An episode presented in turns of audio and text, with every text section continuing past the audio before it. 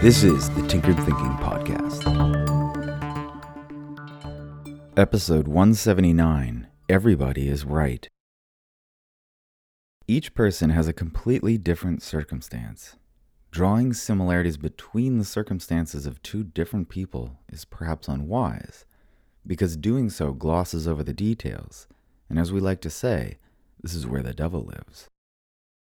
Each person occupies their own physical space, which cannot be inhabited by another person simultaneously. This fact is so yawningly obvious, and yet we are very quick to forget the ramifications of such a fact. On a literal physical level, no two people can inhabit the same perspective. The most literal example of this is taking turns looking through a telescope or a microscope. Even if we achieve the exact same view of a celestial body or some microbe in a petri dish, we are not viewing it at the same time.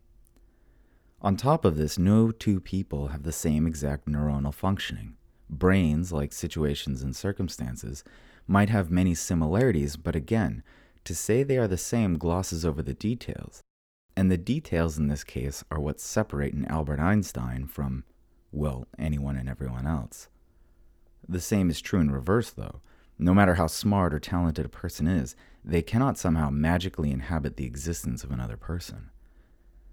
Attempting to approximate this sort of feat through empathy, compassion, and an intelligent modeling of another person's mind is certainly a worthwhile and useful endeavor, and perhaps near the core of what we like to admire in our species, but it is still an approximation.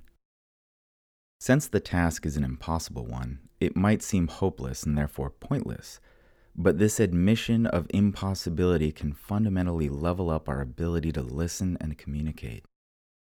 The reason is simple. Because of the unique attributes and circumstances of each individual's existence, everyone is limited to their own point of view.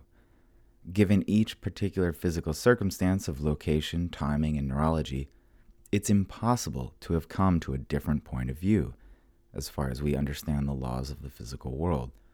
This is true on both a literal and figurative level. Keeping this ironclad fact in mind can be a useful tempering agent when in discussion with someone who seems stubborn. In a physical sense, we are all very stubbornly limited to our own experience, and this isn't a choice nor an option that we can edit. In a sense, everyone is right, no matter what buffoonery they are spouting and shouting to the world. Such a blanket statement, however, is self-canceling. If everyone is right, then the concept of being right is effectively meaningless, at least in the argumentative sense where a person can be wrong. To be clear, it would be completely unproductive to use this argument that everyone is right in an actual argument. It is a thought exercise to increase the ability to leverage our intellectual compassion while trying to understand the perspectives of others. If we admit to ourselves that any given individual had to come to their particular perspective in an unavoidable way, regardless of how much we disagree with that perspective, then instead of seeing that person as wrong, we can focus far more productively by asking, what might help this person's perspective evolve? What haven't they experienced that I have, or vice versa? What have they experienced that I'm blind to? What questions have cracked open my thinking that they've never heard? Our goal should not be to manipulate another person's perspective to be in line with our own, but probably to curiously engage with the potential for both that other person's perspective and our own to evolve as a result of dialogue. Even things that are in sync with one another are not the same thing.